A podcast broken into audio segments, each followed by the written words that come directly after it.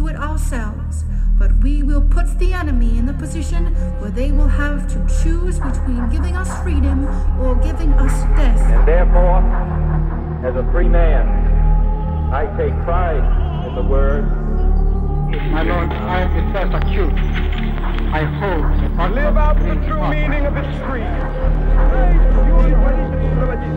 The gap between the richest 10% and the poorest 10% of this country has widened. And the communist world. This nation will rise up.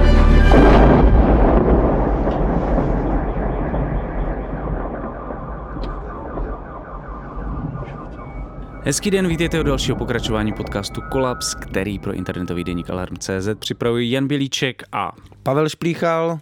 Je tady další díl a já nemůžu začít jinak než otázkou na to, jak bojuje Pavel Šplíchal s klimatickou krizí. S klimatickou krizi bojuju pasivně, nelítám. Vyvlastňování fosilních korporací ještě ne. Vyfas, to, za to bojuji perem.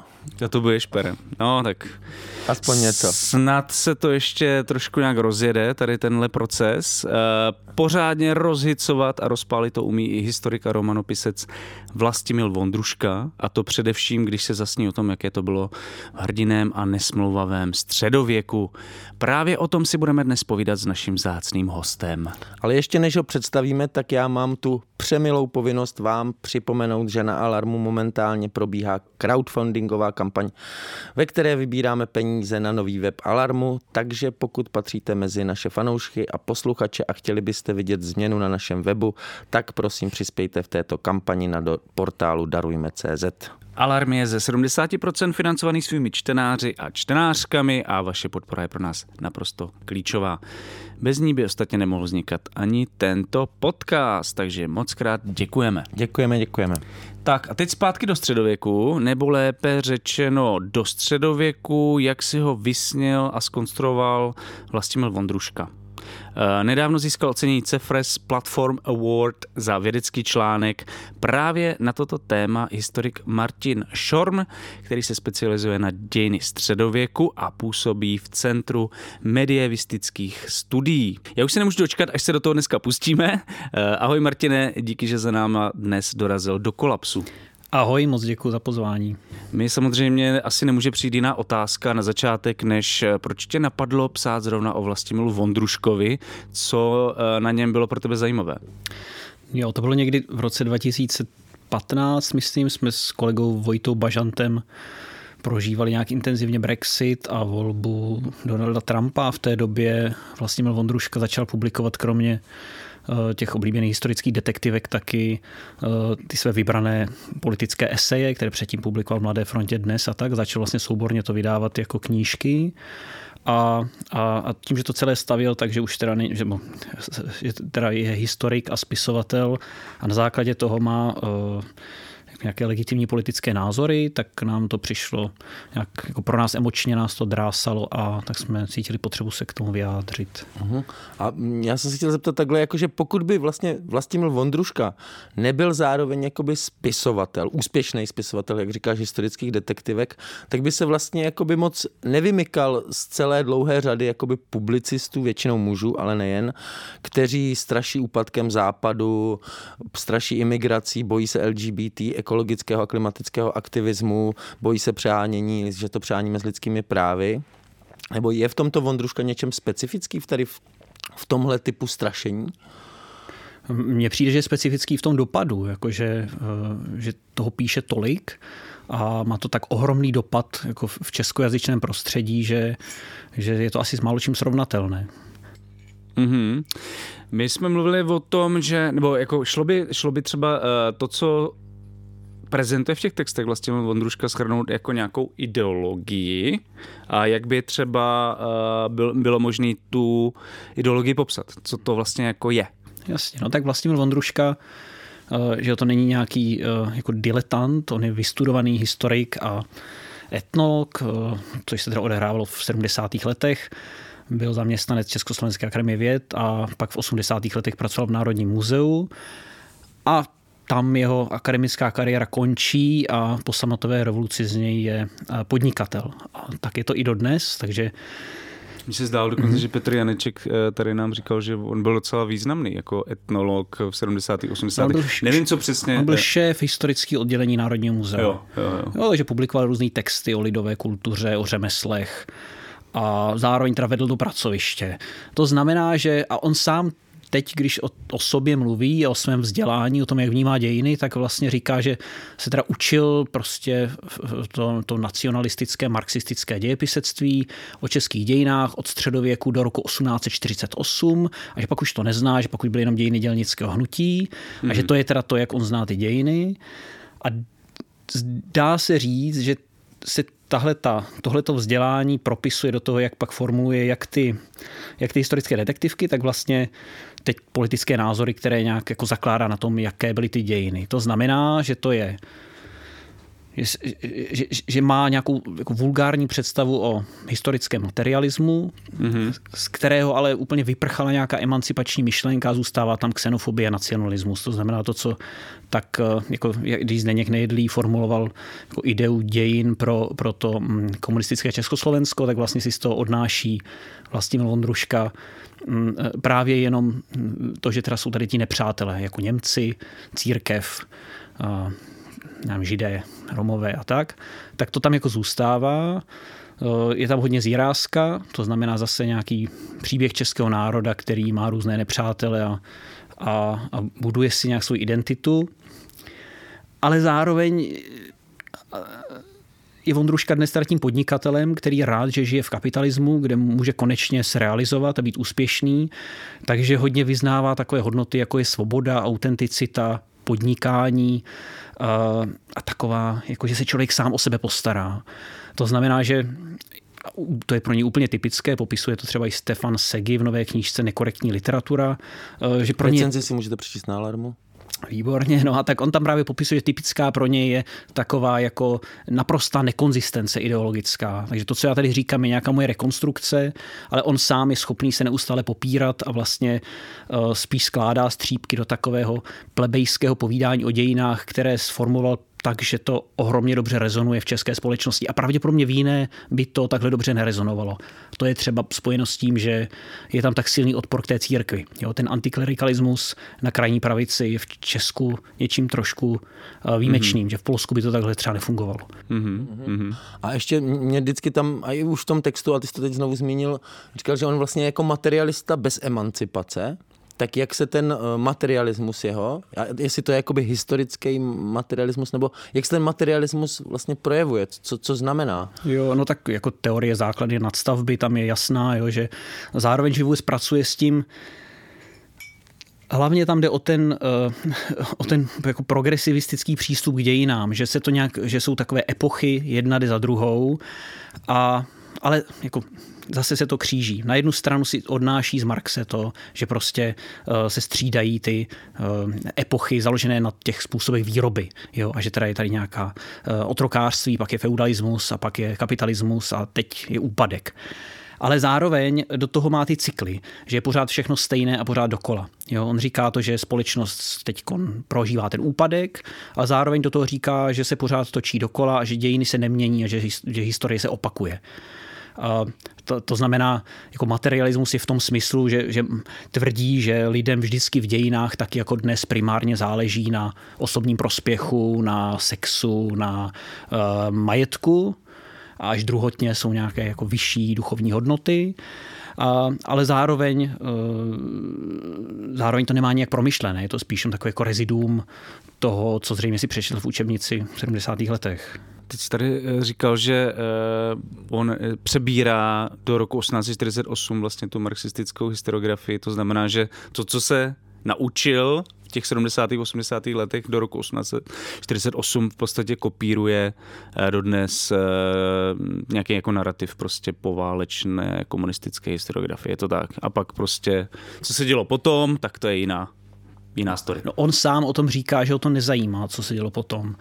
Jakože samozřejmě to byl aktérem, že jo, aktivním jako vedoucí pracovník uh, Národní muzeu, ale říká, To že, chápu, že že to to jako nezajímá. To říkal v rozhovoru s Danielem Vávrou mm, Aha. na televizi Vox, tak tam No, právě spolu kooperují. jo? Právě spolu kooperují, ale jako Vávra se to tam snaží dotlačit do pozice toho významného historika, kterého teda lidé obdivují a nezajímá uznávají. 19. a 20. století. No a Vondruška se o tam distancuje, že on vlastně není historik, on je spisovatel, takže si může říkat, co chce. A Vávra je tam zklamaný, protože tam chtěl mít jako tu autoritu, která bude podporovat jeho svobodmyslné názory, ale to bylo v úzovkách, ale, uh, ale Vondruška vlastně to je zase typické pro něj, že jako, jak vytváří takový mix, že to nemá nějak promyšlené teoreticky, tak stejně tak jako mix v tom, jak se pořád popírá, že hrozně často používá tu frázi, kterou se proslavil na různých parodických účtech, že říká, jako historik vím a teď řekne nějakou skutečnost nebo nějakou jako vyhroceně ideologickou tezi, kterou ale prezentuje jako tu historickou znalost nebo zkušenost. Mm-hmm. Nebo jak jsem se dočil v kronikách, tak vím, že je to takhle na světě dnes.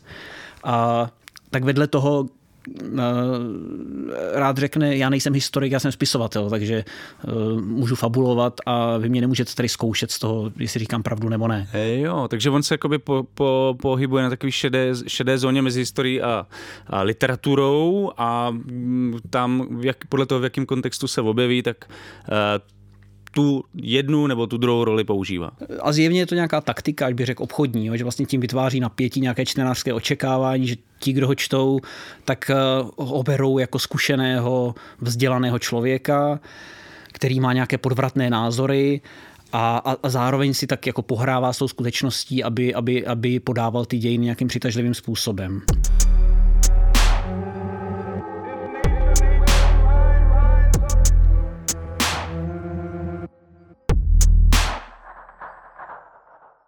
Nakladatelství Alarm vydává svou druhou knihu. Hrdinové kapitalistické práce v Evropě jsou pokračováním úspěšného reportážního projektu Saši Úlové. Tentokrát z prostředí východoevropských migrantů, kteří se jako levná pracovní síla vydávají hledat štěstí na západ Evropy. Reportážní kniha Saši Úlové ukazuje, že chudí lidé jsou kvůli tomu, aby se uživili nebo aby uživili své děti, ochotni podstupovat strašné věci. A také, že platová nerovnost mezi východem a západem Evropy je dlouhodobě neudržitelná a ohrožuje evropskou integraci. Pořiďte si knihu na e-shopu Alarmu e-shop.denikalarm.cz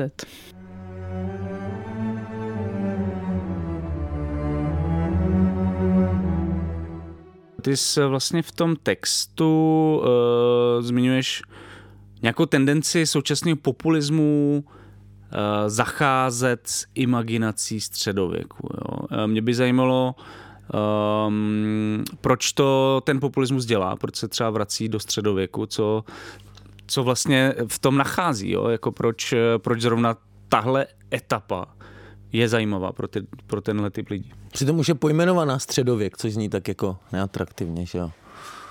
Něco mezi. No, tak eh, nevím, mě, mě vždycky to pojmenování právě třeba přitahovalo naopak, ale...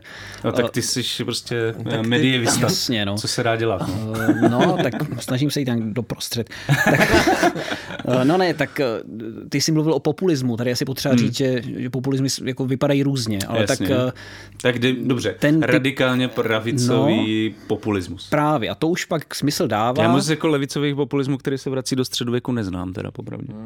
Eh, No, jasně, tak úspěšný levicový populi, populismus pracující se středověkem takových teď asi moc vidět není, ale nedá se říct, že by to bylo úplně mimo. Jo, že by to o tom bylo- se pak můžeme třeba No, bavit, ale nejedlý teď, aspoň. no právě, právě, to je třeba v českém prostředí teď zrovna pase, respektive Andrej Babiš před parlamentníma volbama udělal video, kde se svou manželkou a Spejskem ve Stadicích k pomníku Přemysla Oráče a uh, jakože se tam nechá inspirovat tím bojem proti cizincům a vzpomíná na svatého Václava, takže jako nějak to taky existuje, aniž bych chtěl říkat, že zrovna tam je jako levičák, se ale musím podívat, že Andrej Babiš vzpomíná na svatého Václava. Jo, To- takže jako v tomhle v našem prostředí českém není nutně levicový populismus a středověk pase, byť to není tak samozřejmě tak silné jako v 50. letech, ale s tím krajně pravicovým populismem se to má tak, že to je tady asi strašně dlouhá tradice práce se středověkem jako s něčím, co může stmelit společnost. A to vidíme v 19. století. Různá právě emancipační hnutí, třeba jako německý nacionalismus liberální, vidí ve středověku zdroj sjednocení a vlastně sjednocení různých bariér, které tehdy byly tehdy byly jako konzervativní a kdo byl progresivní v 19. století v Německu, tak snadno ve středověkém němectví si představoval nějakou vizi větší rovnosti a, a emancipace třeba. Hmm. Celkově... Vondruška na to jde trochu jinak, ale... No, Vondruška na to jde úplně jinak, samozřejmě, protože je to o mnoho později a jako já nevím, ve, ve Francii Marine Le Pen, mm. ale stejně jako ostatní politické strany Tam se, se chtěl dostat. hodně hlásí třeba k Johance z Arku. Uh-huh. Celkově jde o to, že v Evropě, když pomineme třeba Řecko, i v Itálii je to složitější, tak eh, tím, že ten populismus hodně pracuje s kolektivními identitami, hledá nějaké zdroje jednoty národa nebo toho společenství, které se snaží sjednotit tím, že teda uh, hovoří o tom lidu, které, kterému ty elity nějak škodí, tak musí říct, co je ten lid a nejjednodušší, co, nebo jedna z těch nejjednodušších věcí, co se dá říct, je, že ten lid spojují nějak ty dějiny, které buď jsou založené na sdílení té krve nebo jazyka nebo kultury, něčeho takového a tím ve většině Evropy se dostává do středověku. V Řecku je to složitější, protože ty dějiny jsou jako v tom písemném smyslu starší, stejně tak v té Itálii. Ale ve Francii, v Německu, v Česku, v Rusku je nejjednodušší začít ve středověku a tam teď hledat nějaké kořeny toho, co by tady mělo být dnes, respektive to, co tady nefunguje, říkat, že je nebo není středověké. Jo, středověk je nějaká konstrukce, to nic, nic vlastně takového není. Středověk je obraz, který je buď černý nebo zlatý a když člověk se chce vymezit, nějak jako kritizovat současnost, tak může v dobrém nebo špatném smyslu říct, že to je nebo není středověké. Mm-hmm. Jak se to často objevuje, když se mluví třeba já jsem ještě hmm. vlastně k tomu populismu, hmm. jestli máš nějaký uh, třeba příklady toho, jak, jak s tím třeba ten současný populismus krajně pravicový hmm. zachází. Uh, ty jsi mluvil o hmm. Marine Le Pen a Johan, Johance z Arku, tak uh, přijde klidně něco dalšího. Jasně, no, tak eh, když se jako mobilizuje společnost třeba uh, třeba xenofobně, tak to je velice jednoduché že? v Evropě nebo ve Spojených státech.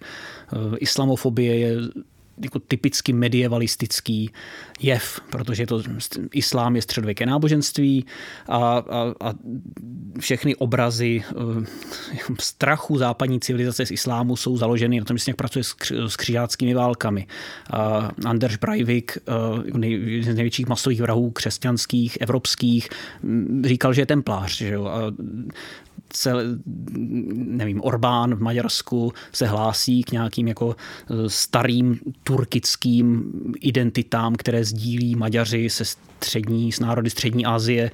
Stejně tak e, v Polsku, tam to funguje samozřejmě jinak než v Česku, ale tak řekněme jako silný vliv katolické církve na stát, na to, jak fungují genderová pravidla, jak jaké jsou vztahy mezi Němci a Poláky, mezi Rusy a Poláky. To všechno jsou vlastně uh, nějaké využité obrazy středověku pro současnou politiku. A um, možná taková pitomá otázka, ale vlastně ty, ten středověk, vlastně, že pokud žijeme jakoby v národních státech, tak jak si je definujeme a uvědomujeme si, že v nich žijeme a pracujeme s tím takto, tak vlastně se k tomu středověku vždycky trošku budeme vracet, protože ty to popisuješ tak, že vlastně středověk je ten, byť se to jmenuje středověk, tak je to vlastně začátek těch evropských národů, ke kterých se k němu nutně vztahovat budou. No, no nemusí, je to jako volba. Že? Středověk je konstrukce, která umožňuje tohle dělat. Jo, e, taky by se mohlo mluvit o, něč, o čemkoliv jiném. Evropská unie taky mluví o středověku, když vzpomíná na Karla Velikého, tak si představuje, že zase to je jako... Rozumíte, to no, není jo. tak, že by středověk byl nějaký a teď by nás nutil k tomu, abychom o něm nějak mluvili. Je to tak, že to je nějaký soubor motivů nebo zápletek, s kterými my teď můžeme pracovat a hodí se to, protože nevím, v Česku nejsou starší texty než středověké, a ve Spojených státech zase nějaká apropriace evropského středověku umožňuje prezentovat kulturní nadřazenost nad Evropou, e, obhajovat, já nevím, invazi do Iráku jako svého druhu novou křižáckou válku a tak dále.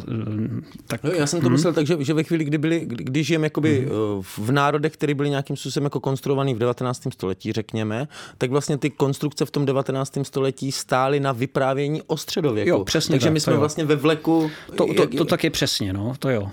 Jo, teď, takže vlastně ve chvíli, kdy žijeme jakoby v těch v tom, v tom národě, který byl definovaný v 19. století, tak vždycky budeme si vykládat nějaký historky o středověku. Je to tak, ale mohlo by to být taky úplně jinak a středověku jsme se nezbavili, jo? Já nevím.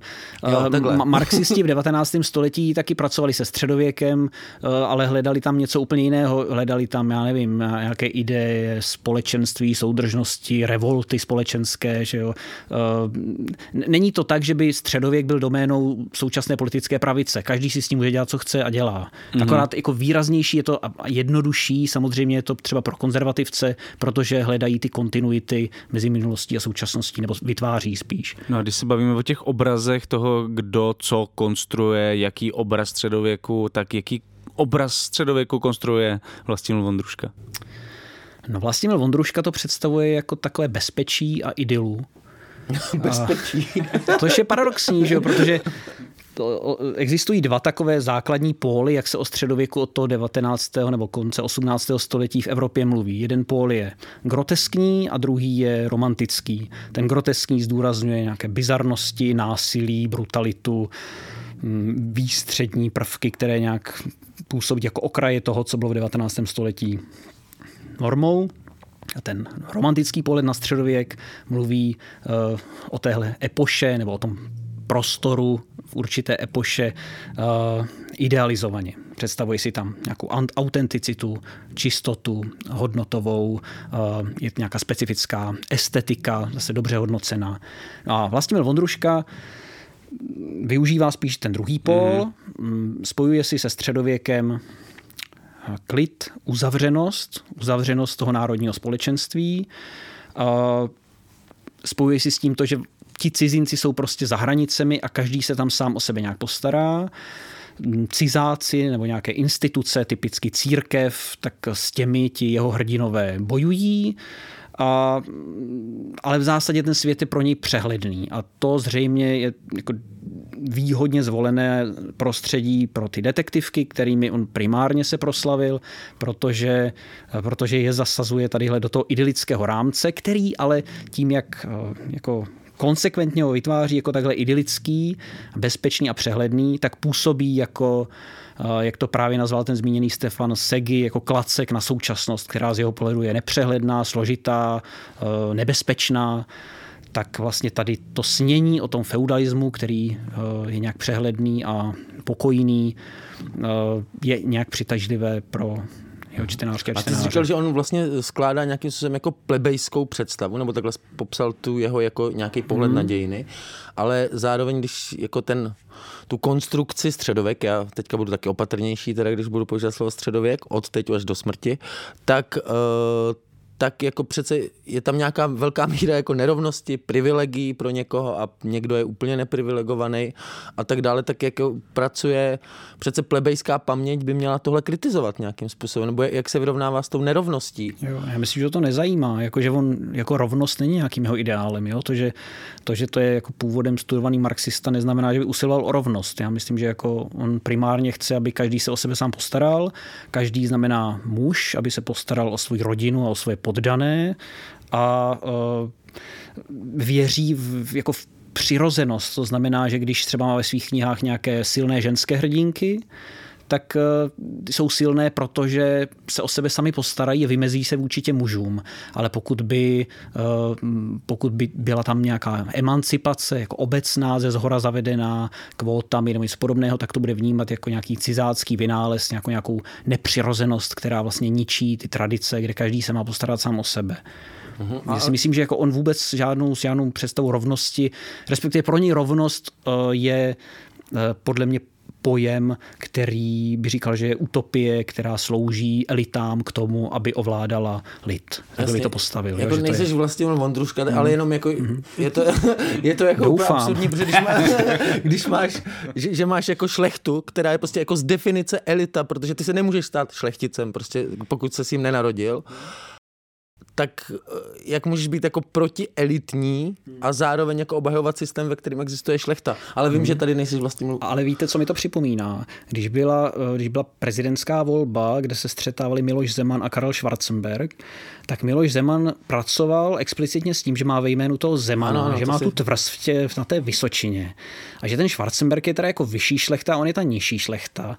A že vlastně ten Schwarzenberg je už teda zdegenerovaný, protože ta, ta vysoká aristokracie je jako svázaná těma pravid, těmi pravidly a on vlastně má víc svobody a je takový, jako že se může zase sám o sebe postarat a, má to právo první noci a tyhle věci, což je přesně to, o čem ten Modruška píše a co zároveň nějak se zvlášť jako nedělo ve středověku, ale to je jedno. Ale co se nedělo? Právo první noci? No, jako je to za spíš nějaký moderní mýtus o tom středověku, ale uh, jde o to, že tady to, co je lákavé na středověku pro podle mě jako podobný diskurzivní prostor, uh, tihle lidé sdílí. Jo, že vlastně na tom není přitažlivá představa já ne, dáv, nějaké dávné rovnosti, ale toho, že to byl prostor, kde bylo možné realizovat sílu svobodně a že tam se poznalo, kdo se o sebe dokáže postarat a kdo ne. A že když tam byla nějaká solidarita, tak byla přirozená a ne oktrojovaná ze zhora nějakými zlými elitami. Mm-hmm. Mně tam furt vypadává ten jako ten bezzemek, nebo ten nevolník, nebo ten jako ten chudej, jako tady ta imaginace, jako ty vlastně to popisuješ, že to je nějaký jako plátno, na který může imaginovat každý trošku, co chce. Je, je, no jasně. Jo, jo. Ale přece jen by tam měl být ten jako, co, co ten, co, co ten podaný. A teď já nevím, koho se ptáš. nebo, nebo jako, jak, eh, já, já nevím, nebo jak se tam... Dobře, no, tak na podaný nikdo nemyslí prostě, dobře. Ty bys nám do toho mohl vnést, mě, mě na tom fascinuje to, že eh, třeba ten současný populismus a stejně jako jste mluvili o tom, že i 19. století a obrozenecký nějaký tendence se vracely do toho středověku, aby našli nějakou ideu národa, eh, nebo prostě nějakou národní identitu prostě v té minulosti. Mě by zajímalo, když ty se podíváš do středověku, jak vlastně fungoval jako něco, jako koncept národa nebo nějaký národní identity? To prostě je něco, co asi moc ani neexistovalo, ne? V té době. Jako existovalo lecos. Tady je zajímavé, že taky existovaly národy. Na univerzitách se prostě studenti dělili do národů. Mm-hmm. Uh, jasně, že lidi uh, řešili, jakým jazykem kdo mluví, ale tam je problém to, že v moderní době hodně vlivem toho, jak se konstituovaly ty státy v 19. století na základě tady těch národních představ, hodně právě silná je Německo, Itálie, že kde šlo o to porušit ty staré, jiné než národní vazby mm-hmm. a na základě těch národů vytvořit ty moderní státy, které prostě celý různé jako starší feudální mali, maličké celky. Tak ten nacionalismus působil jako progresivně.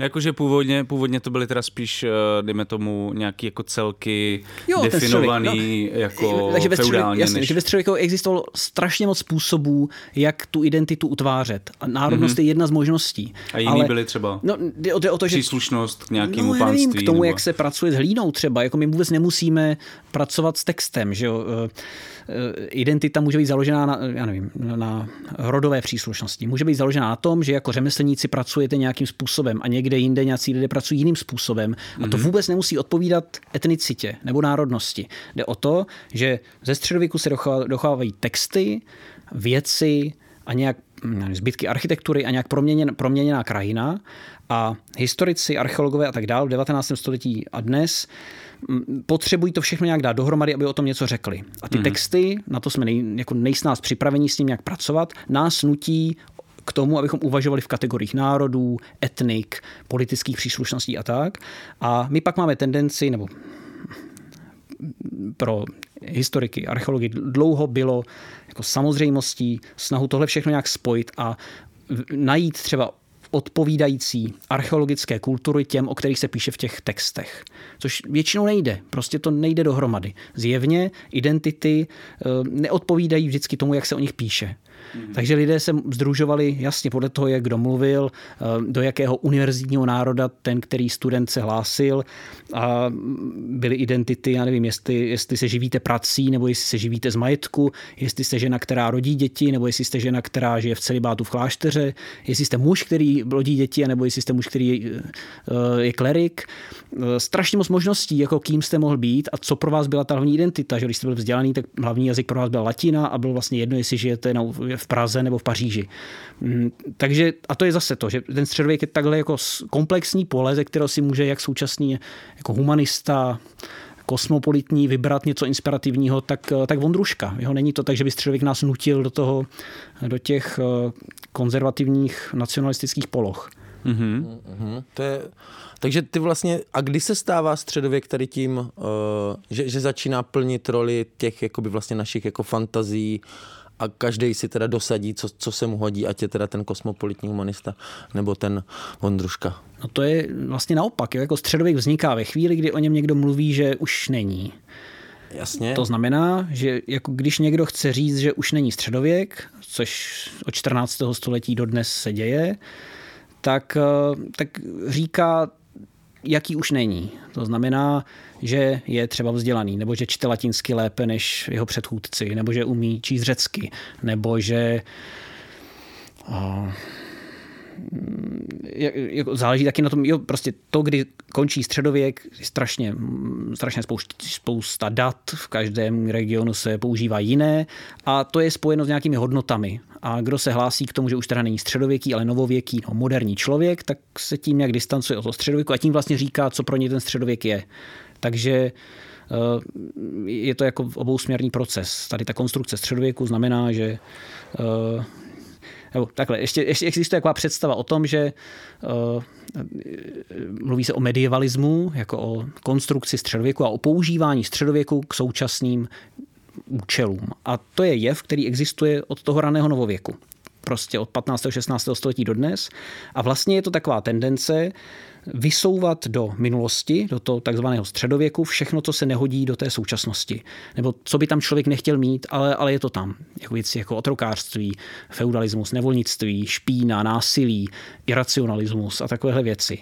A tohle vlastně po celý raný novověk i dodnes funguje. Mm-hmm. Ale Vondruška si to naopak idealizuje. Jo, jo, jo, to je opačné. No.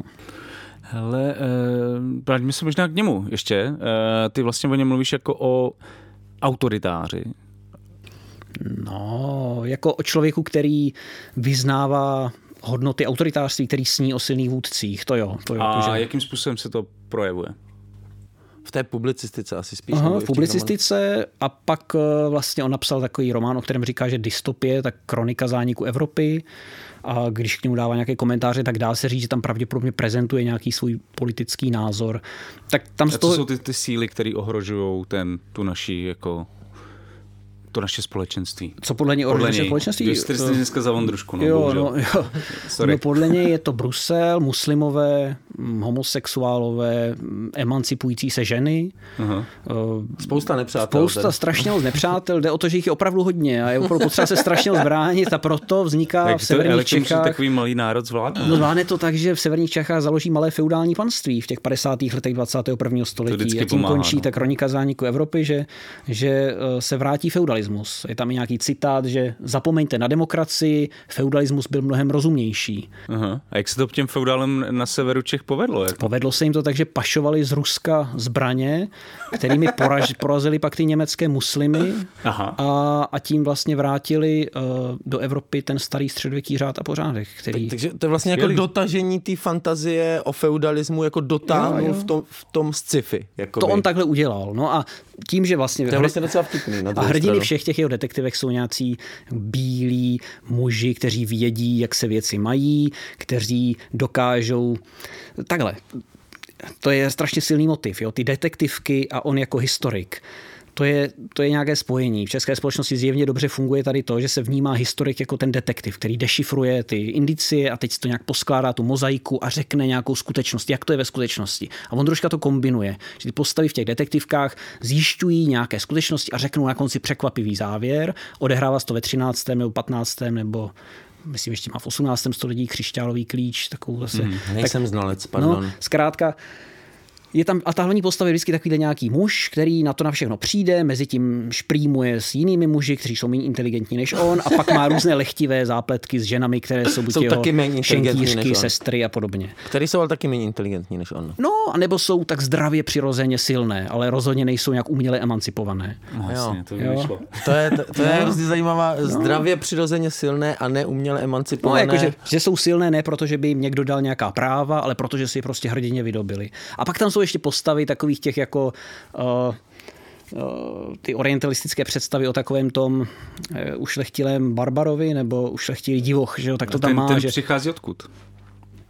Ten divoch. Kdo? No, jaký- tře- on má třeba knížku, geograficky, jako. on má knížku Osmanský tábor, myslím, Aha. tak tam se potkávají v Uhrách ti jeho hrdinové a, a, a a mm, poddaní Osmanů a teď tam jsou nějací židé a teď tam zase ti moudří muži různých náboženství spolu rozpráví a mm, tak jako tam teda dokážou navázat spolu nějaký kontakt. To nějaký protože jsou- multikulturalismus. Jo, no. to tam má jeden takový prvek. No, ale to je vlastně, to je vlastně jako úplně běžné kliše, že, že on... mm, Ne, nejsem rasista, protože tady Přesně, protože jsou rozumní lidé jsou různých tady, etnik. se jako domluví, do- a, a jde o to, že se domluví. Ale nebyl tam, rozumem, nějaký, nebyl tam nějaký ten cenzor, který by jako reguloval to, jak se mají bavit. To Mhm. je vlastně ten hlavní téma. Vonrušky v poslední době je tady ta, ta, ta regulace že? humoru, regulace to, o čem a jak se smí mluvit, bojuje proti cenzuře a proti politické korektnosti. A schválně píše o všech těch tématech kulturních válek vyhroceně aby jako porušoval pravidla té korektnosti a tím vlastně získával další další Ty čtenářky. jsi tady mluvil o tom, že, že ty nepřátelé se materializují, objevují v, především v té dystopické nebo sci-fi knize jeho, Kronika, Kronika západu, Zániku zániku Jo, ale- Evropy. no, tak ne, Ale já- jako má nějaký předobrazy toho nebezpečí i v těch jako historizujících knihách. Ne, on jako primárně podle mě tam si připravoval půdu v publicistice. On Jo. hodně publi- publikoval, jak jsem říkal, tu Mladou frontu, dřív měl pořady v rozhlasu. Uh, jako už spoustu let, od nultých let je přítomný ve veřejném prostoru i jinak než jenom těmi detektivkami a tam jako jasně pojmenovává svoje politické názory a vlastně mm-hmm. vrchol byl právě kolem té takzvané migrační krize, kdy jako uh, je to jeden z těch, kteří se přiživili na tom strachu z, z, z uprchlíků. A uh, tam jako někdy se zdá, že tam je takový zvláštní nepoměr mezi obsahem těch detektivek mm-hmm. a tou jeho publicistikou, případně tady tou dystopií. Ale mm. je to tak, že v publicistice, v dystopii je jako extrémně průzračný xenofob, rasista, mačista, není o čem debatovat, to je jako to, co tvrdí, co prosazuje. A říká, že to je, že jako to říká správně, protože je historik a takže a ví, jak to má být úplně jiná situace je v těch detektivkách, ale ona asi brzo začal jako počítat s tím, že čtou lidé, kteří čtou zároveň třeba Mladou frontu a tam prostě každý týden je jeho sloupek o současné politické situaci. A ty detektivky jako pracují s těmi stereotypy jemněji. Primárně to oddechové lehké čtivo, tak on o tom také mluví, že píše, aby se to lidem líbilo. A to, že se to dobře prodává, znamená, že píše dobře, a on tam jako tu normativitu konstruuje tím, co se tam odehrává. Že zase je tam prostě, jak jsem popisoval, jsou tam ti hlavní dobří hrdinové, jsou ti muži, kteří vědí, vyřeší ty záhady, pobaví se s těmi ženami, legračně se pobaví s nějakými dalšími muži, ale žijí v tom uzavřeném bezpečném prostředí a neřeší se tam závažné problémy. On jako vlastně, že on často, Vondruška má takové výpady vůči literární kritice nebo vůči uh, jako, jako próze vyšší kvality, kterou opovrhuje tím, že je, a to je zase taková jako to je taková, takový normalizační diskurs, že prostě dneska ta literární kritika oceňuje uh, literaturu, kde se píše o násilí, o alkoholicích, o feťácích, o homosexuálech, ale on píše prostě pro ty obyčejné lidi, aby to bylo hezké, o těch pozitivních hodnotách. Takže jako utváří nějakou normativitu tímhletím, v jakém prostředí se to odehrává, že když je to něco divného, tak často to přichází zvenčí, z Německa, že židé se poznají, že mají zahnuté nosy, to jako s těmihle motivy tam pracuje. I v těch detektivkách. I v těch detektivkách. Jo, ale vlastně jako, jako míň, v... není to takhle jako vyhroceně popsané, ale mm-hmm. i v nich je vlastně přítomná. A v té publicistice jako to prostě tam to pak rozbalí, no, tam to rozbalí a je to...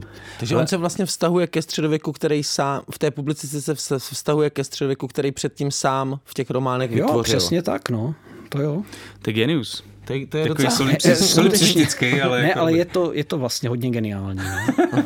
no já jsem si totiž chtěl zeptat na to, že Vlastimil Vondruška patří mezi nejprodávanější a, a české autory a nejpůjčovanější taky v knihovnách, možná je to už jako zvětralý eh, nějaký údaj, ale ještě nedávno byl. Eh, co si myslíš, že to, na co se to vlastně napo, napojuje, jo, ta jeho popularita, to mě na tom vlastně zajímá, proč, mm-hmm. proč je tak, eh, proč tak rezonuje. Aha. No, Co to říká o nás? Tak jako, těch zdrojů je spousta určitě a jsou na to různé teorie, v čem je ta přitažlivost. Jo? Mm. Stefan Segi, kterého tady neustále zmiňuji, tak ten právě pracuje, ten, má, ten jako tvrdí, že ta síla je v tom, v tom napětí mezi tím, co ti tenáři očekávají a co jim říká, v tom napětí mezi tím historikem, tím, s tím spisovatelem, mm-hmm. mezi tou idylou a tou současností, kterou prezentuje jako skaženou. Jo.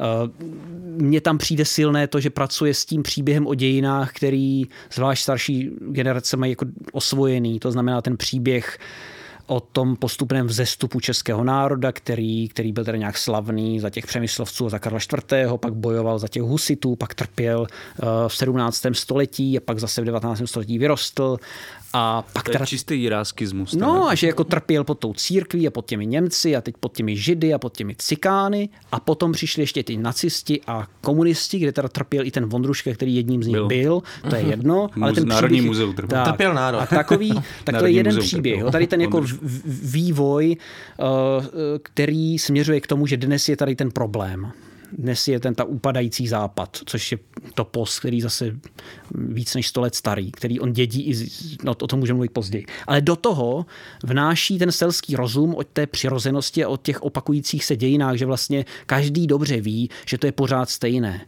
Jo? Že všichni chtějí ten majetek a všichni se chtějí mít dobře a vlastně ať se to cokoliv odehrává kdykoliv, tak se to dá nějak snadno rozklíčovat a tím, že on je takhle zkušený a přečetl si tolik těch starých příběhů, tak dokáže předpovídat, jak to bude dál.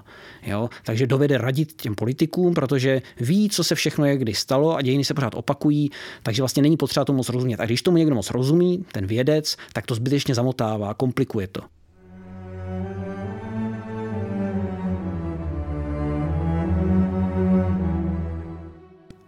Možná jste slyšeli, že za současné oteplování nemůže přibývání skleníkových plynů v atmosféře. Někdo tvrdí, že za to může slunce nebo vesmírné záření. Další tvrdí, že se globální oteplování vůbec neděje. Naprostá většina klimatologických výzkumů ale už dlouho tvrdí, že dochází ke klimatickým změnám, které má na svědomí lidská aktivita. Sociologický výzkum a investigativní projekty v posledních letech ukazují, že tato situace není náhodná. Množství prací odhaluje propracovanou politickou strategii, která má za cíl chránit zájmy fosilního průmyslu. Jejím základním nástrojem je právě vytváření zmatku. Nová kniha Alarmu a nakladatelství Utopia Libry od Vojtěcha Pecky s názvem Továrna na lži ukazuje na konkrétních příkladech z českého i světového kontextu, jak funguje výroba klimatických dezinformací. Pořiďte si knihu na e-shopu Alarmu e-shop.denikalarm.cz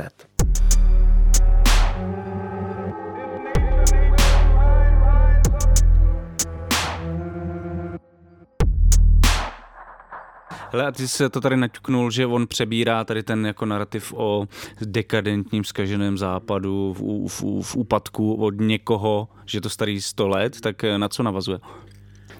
To já nevím, jestli vědomně nebo nevědomně, jo, ale uh, jako ten, ten, ten motiv je strašně starý.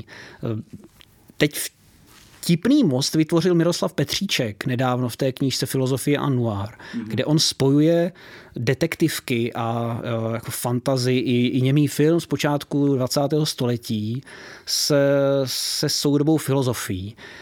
Tehdy ve 20. letech uh, Siegfried Kratzauer napsal traktát o detektivkách, mm-hmm.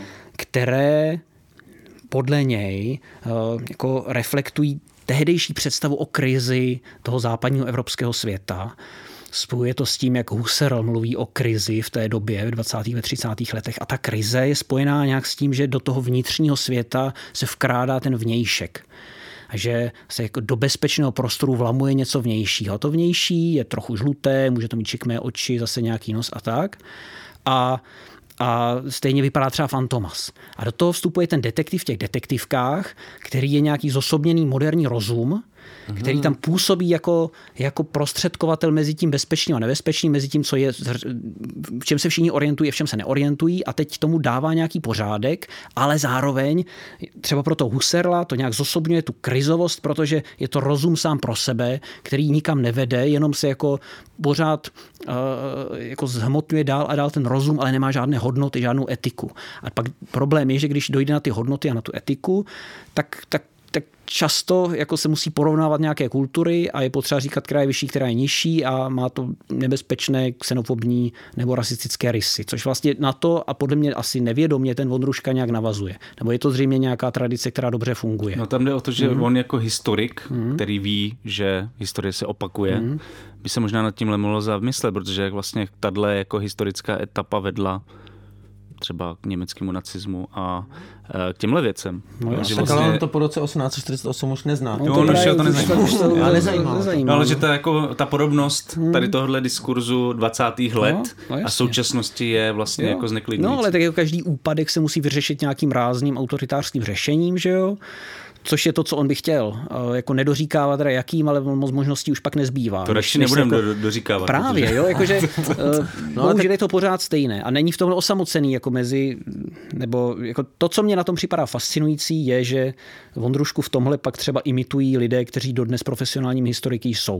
Mm-hmm. Jo, že vlastně tady ta... Chceš jmenovat? No, jako můžeme se o tom dál bavit, jo, jako o tom, jak ty dějiny v představách uh, některých historiček a historiků fungují jako nějaký návod pro to, co se má dělat teď. Mm-hmm. A, a, a ten základní diskurs tady toho úpadku. Jako... Tak to já mě mm-hmm. vyskakuje pan Barta. No, to je přesné. A Vondruška Bartu cituje třeba v těch esejích, jako i toho Martina Kováře. Martin že jo? Kovář, ten jo, to jsou pro ně vlastně vzory těch historiků, kteří, kteří dobře pracují s, s tou cykličností dějin. Jakože vlastně mm. on říká, že můžu to říkat, protože i současně někteří akademici Uh, nebo jo. to bylo zrovna v době, kdy Ještě byli Martin Kovář přestával být akademikem, ale, ale bylo to, on jako tím se vlastně nějak zaštiťoval, že teda to i on může říkat, protože dodnes někteří významní profesoři to takhle mhm, říkají. Mm-hmm, mm-hmm. Ale i tihle významní profesoři pak říkají, když teda je tady ten úpadek, tak zákonitě je potřeba ten silný vůdce. Mm-hmm. To je případ toho profesora Barty. Mm-hmm. A zároveň je to teda případ i Vondrušky, který mm-hmm já to musím říct, i když ono to na nic moc nenavazuje, ale ty to tam cituješ a já jsem na to už zapomněl, že když Andrej Babiš jel do Bruselu kvůli svým problémům s nějakým zpracováním dotací Agrofertem, tak ho náš hrdina tohoto dílu podcastu Kolaps přirovnal k Janu Husovi tím hrdinou je teda Vondruška než ne, ne, ne, Babiš. Babiš. Jo, no, Babiš. No, naším hrdinou je jo. Tak, Babiš. Uh, že prostě Vondruška, kdy, když šel Babiš do Bruselu, mm-hmm. tak Vondruška Babiše přirovnal k Janu Husovi, ano, který ano. jede do Kostnice. Ano, za pravdu což, a elity ho tam utlačili. Což je jako kulhá na obě nohy. No ne, tak ten Babiš málem byl asi upálen vlastně, že? když se to tak vezme. Tak... Minimálně finanční. Ne, ale ten fenomen toho jako těch paralel a mm-hmm. toho jakoby využívání, jak to dělá i Barta a Kovář, tady toho využívání té jakoby znalosti historie. Hmm. Jako těch motivů z té historie, spíš no, jako znalost motiv... takových nějakých jako starých vlasteneckých příběhů, že není to znalost. Jo, jako toho, doopravdická no? znalost, ale spíš se ti jako hmm. zaštítíš tak uh, je, je to z nějakého důvodu je to v tuto chvíli atraktivnější nebo speciálně atraktivní pro, pro to autoritářství. Proč si myslíš, že, že Máš na to nějaké vysvětlení? Jako že to by proč stejně dobře současná mohli... politická levice málo pracuje se středověkem?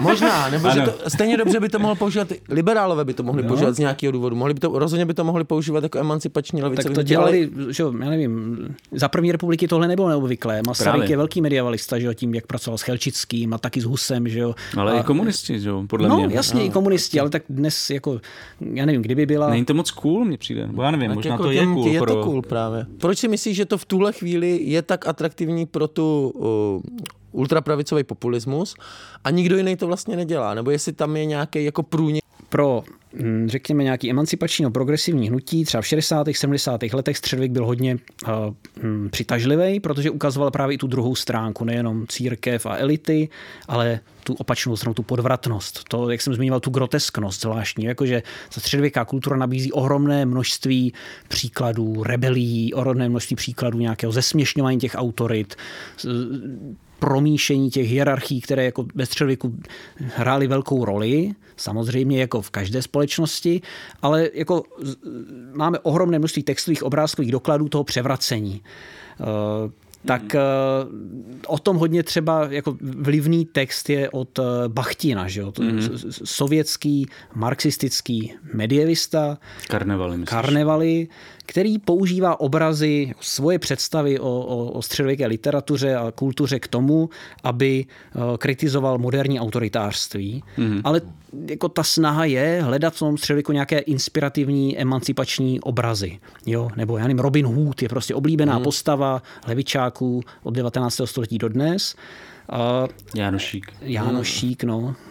To asi už není středověk, ale to je jako jedno, že nebo to, že neměl ale samopal, ale, ale teda nějakou uh, sekírku, nevím. Tak uh, tohle je spíš otázka, hmm, proč, hmm. jakože kdyby byla tady silná by levice, šlo, tak šlo by, by asi to. používala silněji obrazy středověku, ale spíš... A, a, hmm. a vytvořil by středověk, ve kterém by se Vlastimu Vondruškovi nelíbilo, No to asi jo, protože Plný by tam, emancipovaný byly by tam hrozně moc těch lidských práv a chaos, bylo by to nepřehledné, že jo. A... tak jako středověk sám.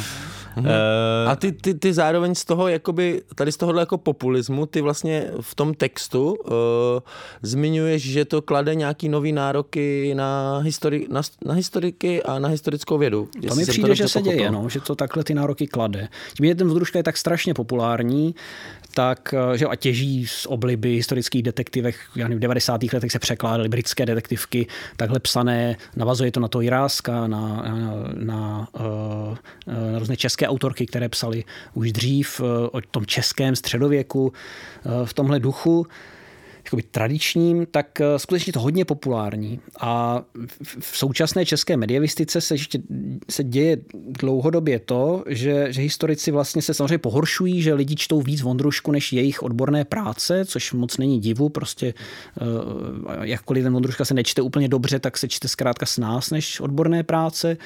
A, ale u toho pohoršení, případně odsudku, často zůstávají, mm-hmm. čímž vlastně podle mého názoru jako naplňují Eh, tu Vondruškovou tezi o těch elitách akademických, které oprvu, opovrhují těmi obyčejnými lidmi. Jo, ti, ti elitní historici opovrhují tím Vondruškou a vlastně zůstávají v tom se uzavřeném světě, tak jako nepromluvají tak efektivně jako Vondruška.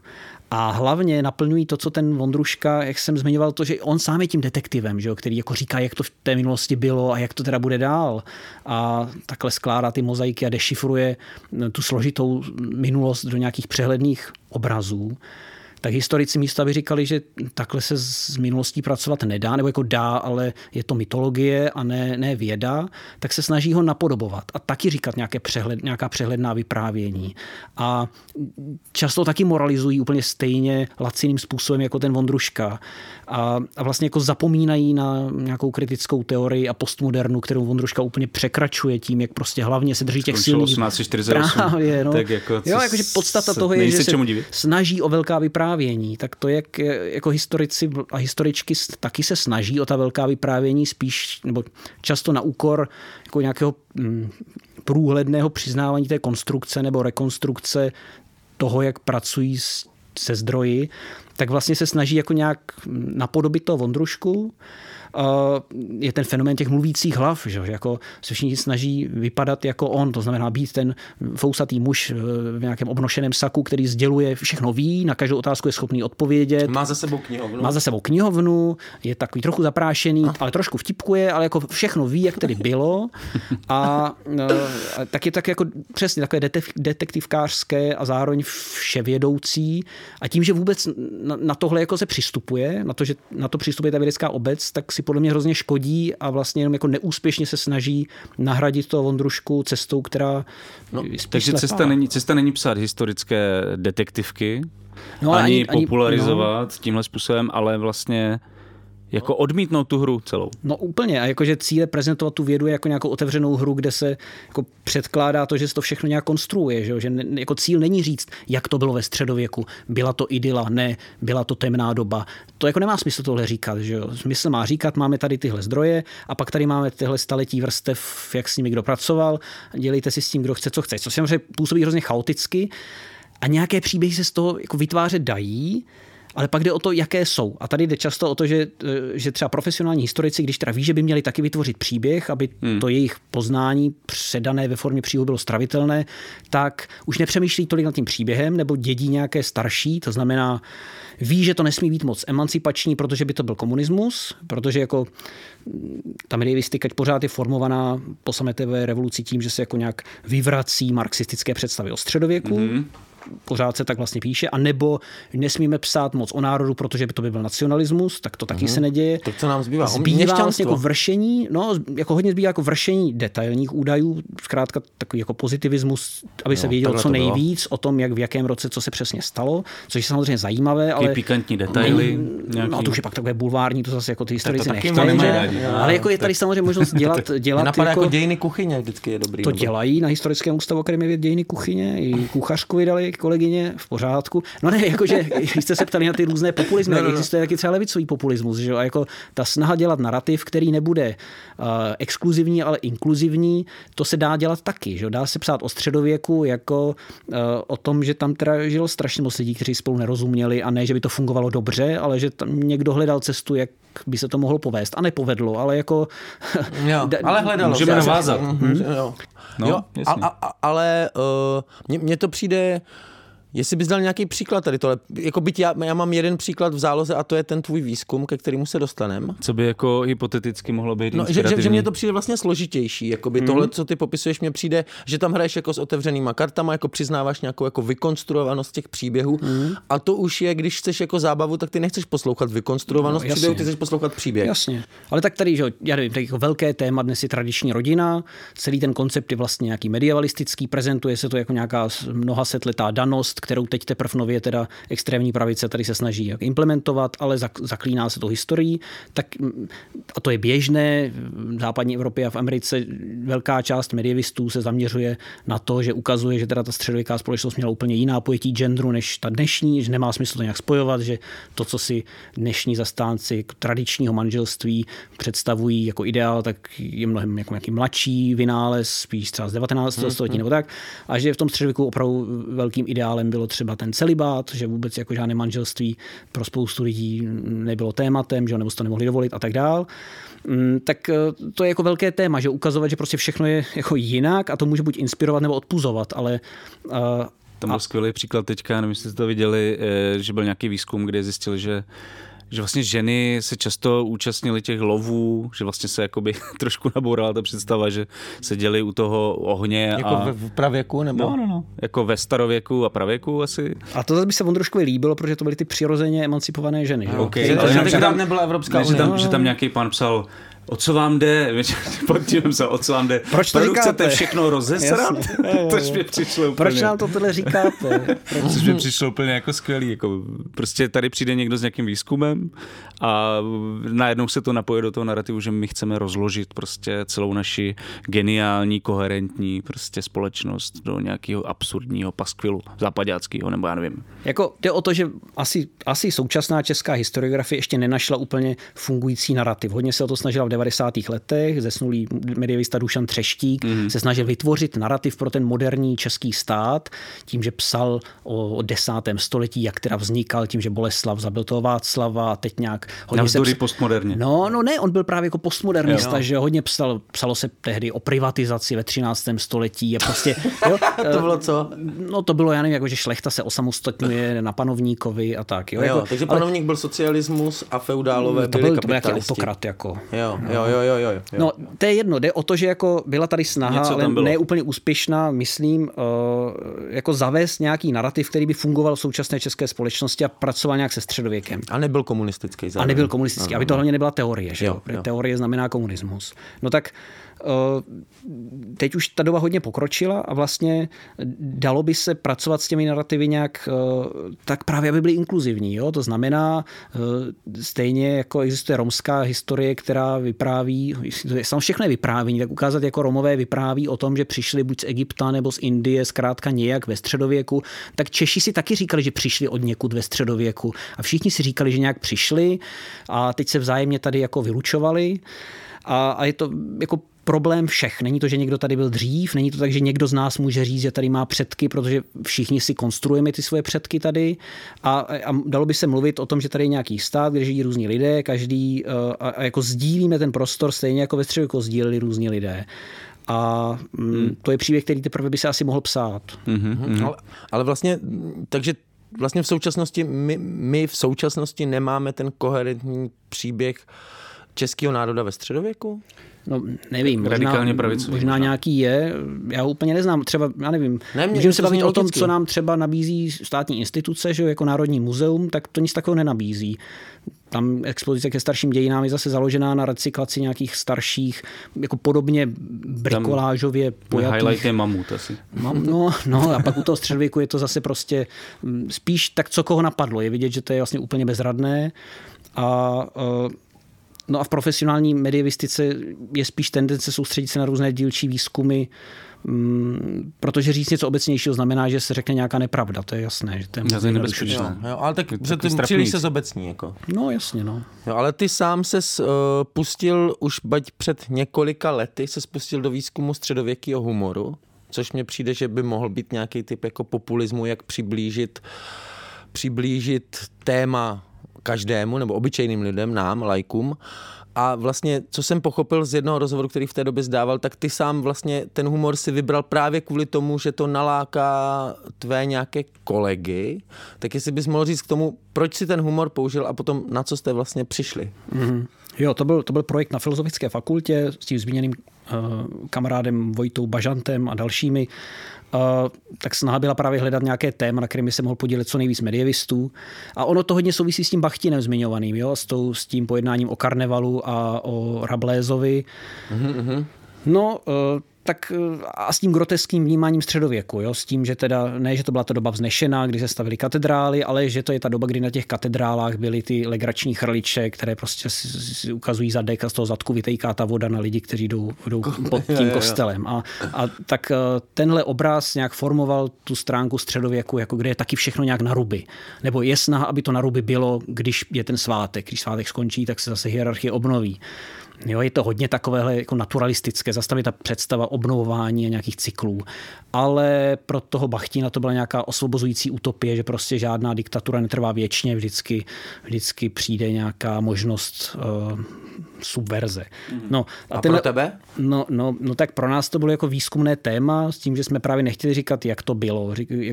Zkoumali jsme, jak v různých textech se s humorem pracuje, že, že, že něco jiného humor, něco jiného je smích, něco jiného je komika a že, já nevím, pro, jako v, že v křesťanství komično je spojeno s nadějí a se spásou, zároveň smích je spojený třeba s uh, přezíravostí nebo s mocí, takže kdo se moc směje, tak tím buď demonstruje svoji hříšnost nebo snahu mít převahu nad ostatními. Tak spíš jsme popisovali tyhle různé, různé polohy smíchu a humoru v různých středověkých artefaktech, ať už textových nebo obrazových cíl nebyl podat zase nějaký velký příběh. Mhm. A to jsme, na to, jste, na to, to jsme to si netroufli, ještě nevěděli, no. jak je to no. důležitý. Právě. Ale, ale kdybys ho měl teďka trochu nám, trošičku aspoň tak na koleni stvořit ten uh, velký příběh, tak čemu se lidi jako smáli, nebo v čem se to lišilo od toho, jak se smějeme dnes? Ne, to, ne, to nebudu dělat právě, jakože to nemůže být ve středověku něco bylo nějak, nějak jinak než teď. Všechno bylo jinak a zároveň tam můžeme hledat stejné věci, jo, jakože tak to, to stejné, jako co bylo stejné, co bylo stejné? No ne, já myslím, že to je fakt zbytečná otázka, jo, takhle to stavět, jako co bylo ve středu jako nějak, protože to bylo různě, prostě bylo to strašně moc různě. Teď bych dělal toho Vondrušku, který jsem kritizoval, jo, no, toho historika, který odpovídá na ty otázky. Ale bez toho ten, ten velký příběh nepostavíš. To je ten paradox, mě přijde. Ne? No, ale tak, jako, že tak vlastně, se stavit jiný velký příběh. Vlastně by, jdeš do toho, mm. nemluvím teďka o humoru, mm. ale obecně mm. o konstruování těch jako emancipačních, mm. inkluzivních dějin, mm. jdeš do toho s tím, že to bude konstrukt. Zákonitě. Víte, víte, co se dá říkat? Dá se říkat to, jakože, že i ve středověku uh, existovala nějaká regulace humoru třeba. Jo? Jakože, Cenzura. No, jakože pro Vondrušku nebo zmíněného Daniela Vávru je středověk tou dobou svobody, autenticity jako devadesátky takový. Každý si mohl dělat, mm-hmm. co mhm. chtěl, zvlášť teda ještě takhle silný bílej chlap. No, středověk jako devadesátky. No. V zásadě, no. Ale byla tam cenzura teda. Nebyla cenzura, tak jako... Brusel. Prostě spíš se zdá, dá se říct, že jako je normální, že společnost hledá nějaký pravidla toho, o čem se kdy jak mluví. Že jako Hmm. to není tak, že dřív byla svoboda a teď je teda ten socialismus. Jasně. Nebo, nebo cenzura. Já nevím, jsou doklady toho, že v nějakém prostředí se třeba já nevím, eh, jo, když se psali třeba nějaký zábavný novely v Itálii, tak se spíš dělala legrace z mocných mužů, než ze zraněných lidí. Pak jsou, nebo, nebo z žen. Pak jsou samozřejmě jiný žánry, kde To naopak se nejvíc... No, a pak strašná. jsou žánry, kde se nejvíc dělá legrace naopak z těch nejzranitelnějších. To existuje taky. A to byly jaký žánry? Jako Uh, tak nevím, eh, existují takové hm, pastorely, fablio, uh, to jsou jako takové legrační veršované povídky, kde asi jako ten humor spočívá v té přehnané brutalitě, jo, ale to tak... To, Takový středový alt-right. No, co alt-right, nebo já nevím. Stejně tak to ale může být jo, ta přehnaná brutalita, která je komická tím, Jo. ne, že bychom měli jako radost, že ten, že ten žebrák je tak jako brutálně znásilněn svojí holí, ale spíš je to tak šokující, že se tomu smějeme, protože nevíme, jak jinak bychom na, tom reag- na to reagovali. Vlastně, hmm. jestli to je vyloženě směšné, spíš to je nějak eh, jako fascinující, hrozivé a reagujeme na to tím, že se smějeme. Že, že jo? už to nám není... nic jiného nezbývá, než se No a, smát. a to zase není nějaká jako typicky středověká věc, že jo. Mhm. A ty jsi mluvil o tom, že jste tam našli něco jak jako eh, středověký surrealismus? Nebo že se o Jo, něm... jo, jo, no to existuje, existuje takové typy básní, které, to, to já bych nepoužil ten pojem surrealismus, ale básní, které jsou založeny prostě na absurditě, že se dávají dohromady motivy, které spolu nemají nic společného, že se míchají předměty, zvířata, lidé do zápletek, které nikam nevedou, spíš se dělá legrace ze starších textů, než A rozesměje to tebe dneska, když jsi třeba zkoumal ty, ty, tady ty povídky? Nebo A ty... teď si usmal. Martin se No, usmal. možná jsem usmál nad Jsi blbostí mojí otázky. Ne, na No, to nevíme. Tak- Pořád tlačíte do toho, abych konstruoval tu jinakost toho středověku. Ne, jo, jako, ne, že- ne, já jsem jenom zvědavý. tak mě rozesměje ale něco jiného, než, že jo, mě rozesměje to, že já si to čtu v nějaké edici, někdo hrozně pracně to musel přepsat z nějakého rukopisu, nějakou starou blbost. Teď je to tam jako vydané, je to takové divné, není to úplně, jako není to úplně legenda o svatém Václavu vznešená, která by mě nějak povznášela, zase úplně legrační to taky není, to spíš takové divné, staré, strašně moc práce to jako dalo vydat to, teď to je v těch knihovnách a já mám za úkol o tom něco říct, tak hledám, jak by to tak mohlo být vtipné, zkusím něco vymyslet. Nevím samozřejmě, proč se tomu, když smál někdo, jestli vůbec. eh, Taková je ta situace, že jo. A je potřeba podle mě tohle si přiznávat, že jako nevíme nic prostě. Tak úplně to nezní jako nejzábavnější jako osud prostě historický. Ale takže ono, jakože... Vy, vydolovat z toho mě- humor. Prostě Mě, mě, mě, mě každou zajímalo, jestli ty fóry jako fungují vlastně. A ty teda říkáš, že Nevypadá spí, to. spíš nefungují už. Fungují v tom, že ale jako vtipná na tom je ta, Ta, to to, úsilí. jak je to jako střední takový, jako že, jako víte, že to je teda hodně jako vysoký vkus. No ne, takže jako... To je že jo, sommelier člověk humoru. může mít buď radost, že je teda ten fajnšmekr, že se směje starým textům, ale to je takový trochu trapný. Že že jo. smát tomu, že seš ten No, no, fajnšmekr. To se můžeš smát sám sobě. Sám no. sobě, no. Jako, asi na tomhle je důležitý to, že pořád máme podle mě tendenci přemýšlet, jak to tehdy bylo jinak, nebo co máme společný s těma lidma dřív, nebo, mm. ale to je ten princip toho medievalismu, že jako se ta současnost konstruuje o pomocí obrazů minulosti, buď, buď negativních nebo pozitivních, nebo jinakosti, nebo překvapivý stejnosti. Ale pomáhá to jenom tomu, aby, aby jsme dneska si nějak jako s nás popisovali, kam chceme směřovat, nebo od čeho se chceme vzdálit. A, a je to tak, že jako středověký říkáme o věcech, které nechceme v té současnosti mít, ale jsou tam. A, Pokud nejste Vondruška. no, nebo talibánec. Nebo, Talibánec.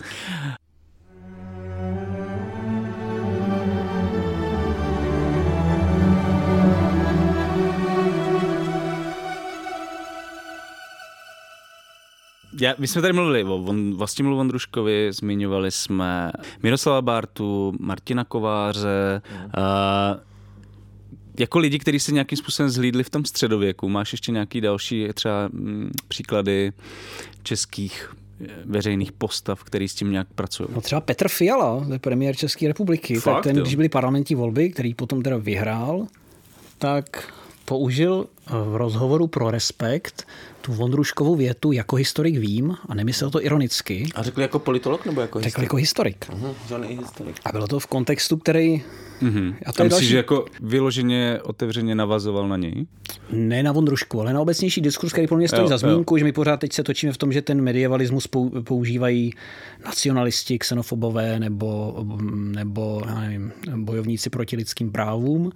Tak, tak pak ještě to taky používá třeba popíračství klimatické změny. Mm-hmm. Jo, že existuje jev, který se nazývá středověké klimatické optimum. To znamená, že třeba ve 12. 14. století ve střední Evropě bylo tepleji než potom v 16. století.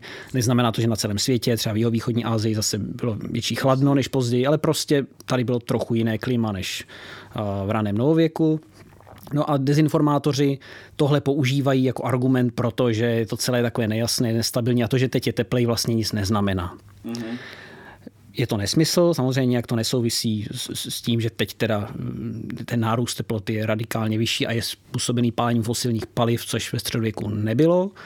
A, ale profesor Fiala skutečně řekl, když se ho, myslím, Erik Tabery jako snažil dotlačit na odpověď, jaký je teď postoj ODS k ekologii a k ochraně klimatu, uh-huh. tak Fiala řekl, jo, je potřeba něco s tím dělat, ale já jako historik vím, že v tom středověku se tady pěstovalo to víno, bylo tady teplo, to známe, že u toho Karla IV.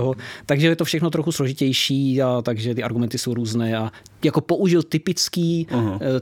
jako typický, typický obraz středověku na to, aby nějak zamlžil uh, tu současnost.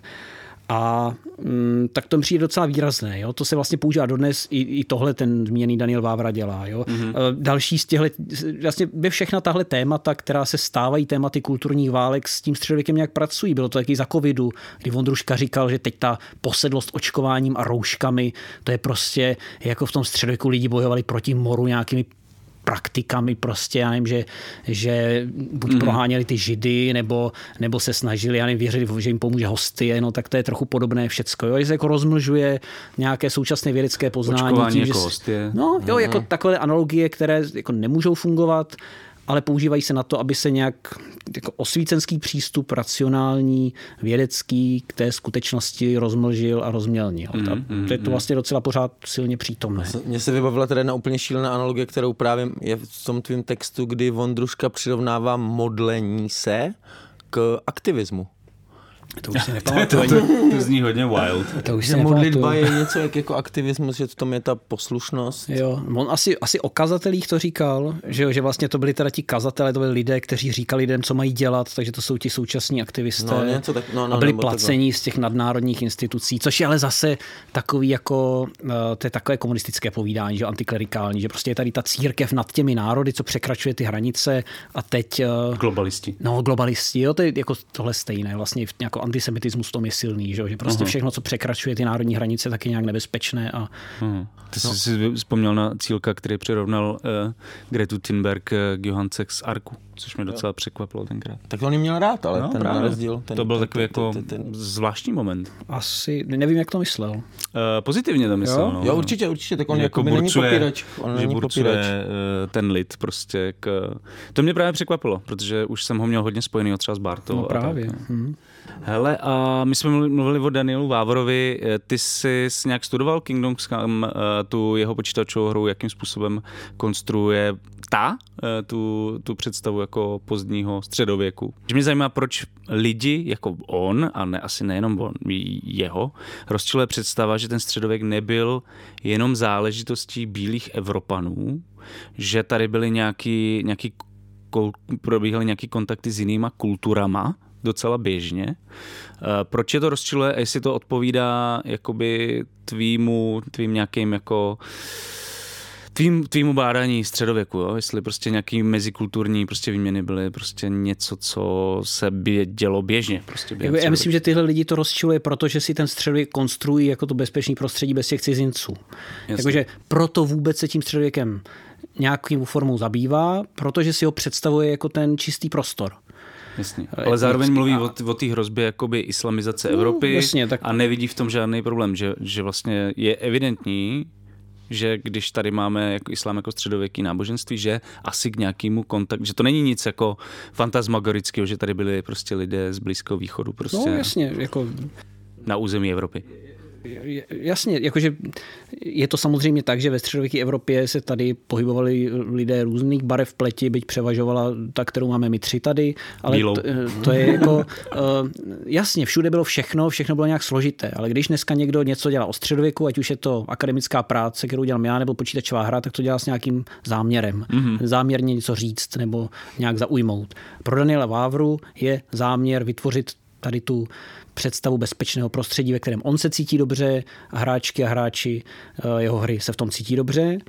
A je překvapený, že třeba ve Spojených státech to neúplně dobře funguje, protože tam hráčky a hráči jsou jako mnohem pluralitnější a potřebují, aby to třeba fungovalo trochu jinak než v těchto těch českých sněních, Ondrušky mm. a Vávry. Jo, podle mého názoru tady v tomhle je to trochu uzavřenější, že jako je snazší si v Česku představovat středověk jako společenství těch silných bílých mužů, kteří takhle mezi sebou laškují a když potkají nějakou ženu, tak ji můžou znásilnit a nic se nestane a pak ne, a nemusí vůbec věřit. Jo? Důležité je, že on jako se odehrává se to kolem sázavského kláštera, ale křesťanství tam nehraje moc žádnou roli, přitom to jako mm. je docela důležitý prvek ve středověku, že jo? Mm. stejně jako v současnosti. No a, ale tak tohle třeba eh, je věc, která, já nevím, když jsou nějaká velká studia v Americe, tak tam naopak je tendence dělat ty hry inkluzivní, že jo, protože se líp prodává, takže mm, Jasně. to je jako to stejný jako u filmového průmyslu. To, vlastně to je business, podobný ča- trend. No. Částečně taky no. biznis, no, ale jako představa nebílé uh, středověké Evropy tě neuráží. Mě to Jestli no, to neuráží. Ne, teď už nejsi Vondruška, teď si Martin Šor. Jako na Karlštejně je uh, spousta no. portrétů svědců, že, které vznikaly teda v půlce 14. století. Je tam třeba uh, svatý Mořic, který má černou barvu pleti. Zjevně každý, kdo se tam k němu modlil, tak to viděl. Um, samozřejmě, že ne. To jako já nevím, jestli je potřeba říkat vůbec. Tak no je to potřeba říkat, ale jako... Uh... jako... On i ten, to zase i Vondruška, jako, já to nechci takhle schematizovat, i v těch Vondruškových románech, jako existují tady lidé, kteří mluví německy, existují tady židé, jde o to, že ta výměna, že to jsou izolované komunity. A, a každý zná svý místo. Zná svý místo. A není to tak, že, že třeba ti lidé používají různé jazyky a, a, a, a hlavně jako jde vůbec o to, že se z tohle stává to téma, jo? že my jsme se naučili vnímat etnicitu nebo to, jakým kdo mluví jazykem, jako hlavní téma dějin. To vůbec mm-hmm. není samozřejmé. A že vůbec přemýšlíme o středověku jako o tom společenství těch národů a, a, a etnik, která jsou v nějakém konfliktu a teď jsou zdroji těch současných. Vůbec tohle nemusíme dělat. Můžeme si říkat úplně cokoliv jiného. Mně na tom ještě tak celkově, jak tě tak poslouchám, jako přijde zajímavý, že i ten Vávra, i ten Vondruška nějakým způsobem pracují s narrativem, který byl vlastně budovaný během jakoby minulého režimu, nějakým způsobem základně. Tak co to vlastně říká jako o, o té o tehdejší historiografii, že, že, jakože je, byť, byť se měla jakoby soustředit na emancipaci nějak proklamačně, by to tak člověk čekal, tak vlastně zároveň pomáhala vytvořit nějakou jako bezpečnou fikci pro lidi od mnoho let později. Kteří se záro, sami vymezují vůči, vůči komunismu, čemu, socialismu čemukoliv, čemukoliv, uh, a všem čemukoliv, těmhle co smrdí, zvráceným ideologiím. Jo, no to je super otázka a je to docela komplexní. Tak, že jo, ten jako hlavní ideolog tady toho medievalismu 50 let zmíněný Zdeněk Nejedlý zase navazoval na lecos. Že? Já nevím, ten dobře pracoval s tím, jak, jak si středověk představoval Masaryk, eh, jak si to představoval Palacký Jirásek. Vytvořil teda něco, eh, kde hlavní, hlavní figurou těch dějin je lid a má nějaké nepřátele. Má nepřátele šlechtu, církev, Němce.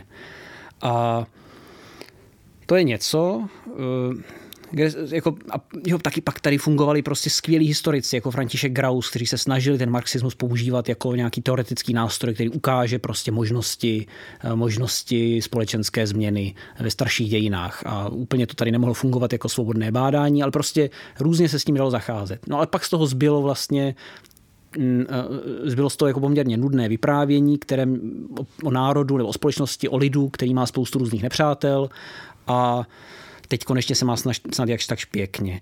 A když se to překlopilo eh, v 90. letech, tak se jako zbavilo to tady toho lidu, ale zůstalo tam to češství a a vrátili se hodně ideály svobody, začalo se zdůrazňovat to, co v tom vývojovém narrativu je silné, jako přesně ta města, že jo, takové to podnikání, že v tom středověku se jako rodí to, co je důležité pro tu liberální modernitu, no, ale hodně tam je pořád silné to češství.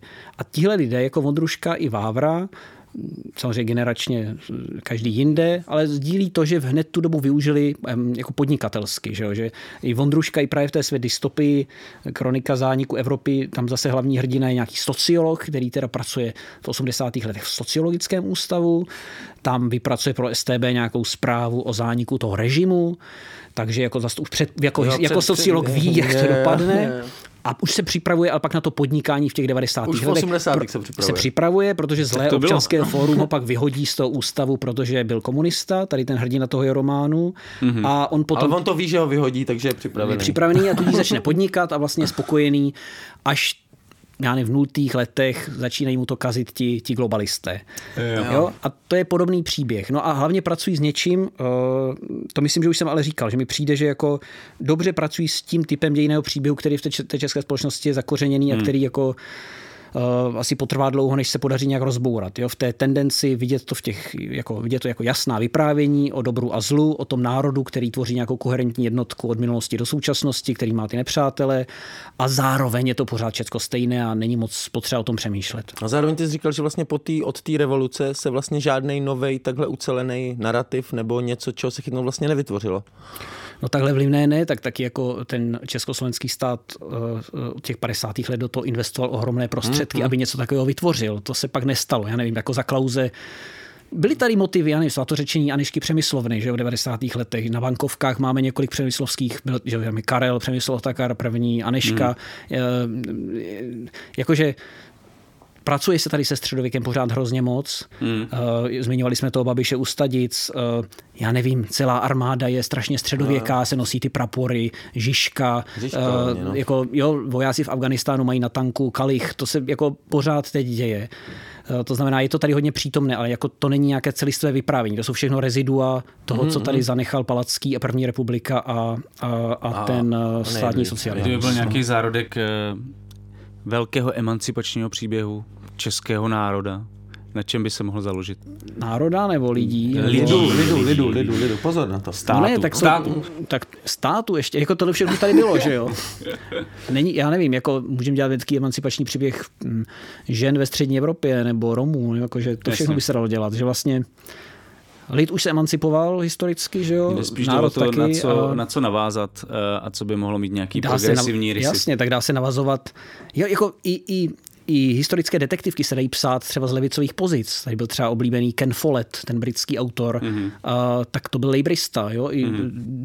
Já nevím, Umberto Eco, uh, i spousta antifašistů, kteří psali vlastně medievistické nebo medievalistické mm. romány, strašně populární, které jako dávají komplexnější obrazy středověku než Vondruška, které se dají. Jo, číst. na, na závěr dát nějaký typy na čtení. Tak to jsem teď řekl tohle. Ale že jako Follett, taky není, není, není, jenom, není jenom uh, literatura, že jo, existují třeba hry, ať už počítačové, nebo deskové, nebo dračák. A to jako díky dneska, to. to dneska je tak strašně inkluzivní, jako že tam si můžete hrát prostě na, na, na lidi takových různých sociálních skupin. A je to právě stavěné čím dál víc tak, aby vlastně se v tom každý mohl cítit dobře a každý se tam nějak svobodně realizoval, že uh, jako těch možností je spousta. A všechno tohle je medievalismus, který jako pracuje s těmi reprezentacemi středověku a zároveň uh, Takže ty do medie, To si dobře poslouchá, medie, me, medievalismu vlastně, vlastně trochu zařazuješ i fantazi. Tady no jasně, ním. ne, to je jako základní součást toho. Jo, Tam je jo. asi problém, že já nevím, já jsem jako zaměstnanec Akademie věd, takže bych měl tendenci říkat, že správný středověk je ten, o kterým, nebo který konstruuju já, A ve kterém nejsou draci. a ve kterým jsou draci, jenom tam jsou teda jako, že já bych měl říkat, že tam nebyli opravdu, jenom si o nich někdo něco psal. No ale to je, to je jako blbost. Jde o to, že to, co dělám já, je taky medievalismus. To je zase já tím legitimizuju něco jiného. Jo? Já to taky dělám z nějakého důvodu.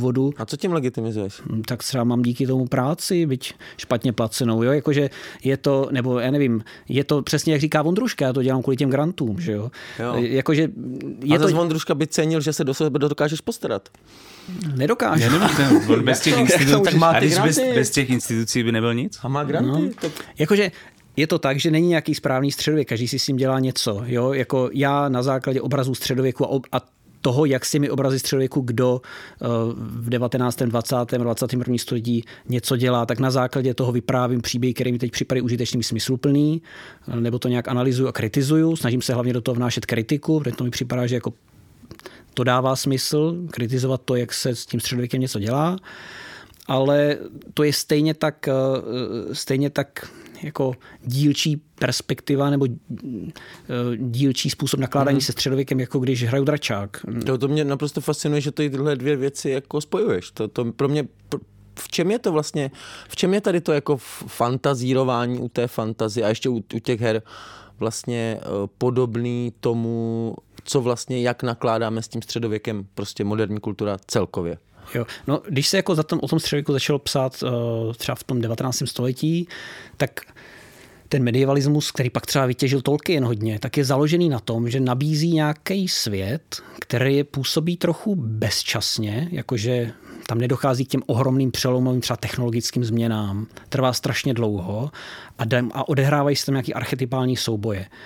A pak třeba, jo, jako někteří badatelé, kteří zkoumají medievalismus, pak mluví že vlastně o tom, že projevem medievalismu jsou třeba i jako zvězdné války, byť jako nemají se světem společného, ale je to zase jiný svět, kde se odehrávají tyhle, tyhle souboje, e, působí, je to strašně dlouho, ale vlastně se tam opakují nějaké základní archetypální situace a že to jako jiná epocha z evropských dějin takhle snadno nenabízí, jo? nebo z nějakého mm-hmm. důvodu e, se tímhle způsobem nevyužívá mm-hmm, jako mm-hmm. ten středověk. A středověk je vlastně jakože systém nějaké estetiky, z tadyhle těch vztahů, nějakých jakože kvazi feudálních, uh, toho, že tam teda buď je všechno špatně a špinavé, nebo naopak jsou tam ty autentické vznešené hodnoty a tak dále. Jo, jo. No fast, já jsem úplně fascinovaný. Musíme končit, tvojí, Pavle, tvojí, musíme končit. Tvojí, uh, vlastně, jsme ne, vizí, hodiny tady tímto, no. Že, že, vlastně, že, že vlastně jako fantazie vlastně, eh, že vlastně ten středověk sám o sobě už je fantazie. No vlastně no ve chvíli, kdy se o něm začíná psát. Tak to pro mě tak hezky uzavřel, tak děkuju.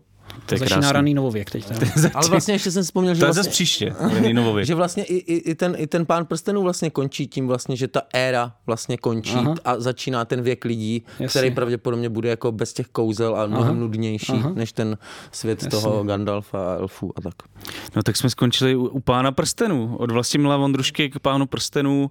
To je super. No ale každopádně pán prstenů je mnohem, mnohem lepší než Vlastimil Vondruška. tak to, to musí zaznít. A to, každý to, už to tady dneska každý. zaznělo, musím to opravdu říkat. Jo, to každý jako to je ví, asi tak... evidentní. Každopádně o Vlastimilu Vondruškovi, o tom, jak se ke středověku vztahují dnešní populisté eh, a o dalších aspektech k tomu, jak mluvíme o středověku a středověké kultuře, jsme si pověděli s Martinem Šormem z Centra medievistických studií na Akademii věd České republiky. Martine, ještě jednou díky za tenhle fantastický středověký rozhovor. Díky moc. Eh, díky moc. Já taky moc děkuji za pozvání i za povídání. Eh, to už je z dnešního kolapsu skoro všechno. Než se úplně rozloučíme, připomeneme vám naší kampaň na portálu darujme.cz, v níž můžete finančně podpořit vznik nového webu Alarmu a tím taky i fungování naší redakce nebo tohoto podcastu. A samozřejmě jako vždy z celého srdce děkujeme všem, kteří nás podporují, protože bez vás bychom žádný podcast, ale ani žádné další alarmové aktivity dělat nemohli, takže opravdu moc děkujeme. Pište nám své nápady, připomínky a pochvaly na mail kolaps zavináč deníkalarm.cz Snažíme se na všechno poctivě odpovídat. E, to už je z dnešního fejkově středověkého dílu podcastu Kolapsu úplně všechno. Ze studia Mr. Bomba se loučí Jan Bilíček. Pavel Šplíchal. A budeme se těšit zase příště. Čau. Čest.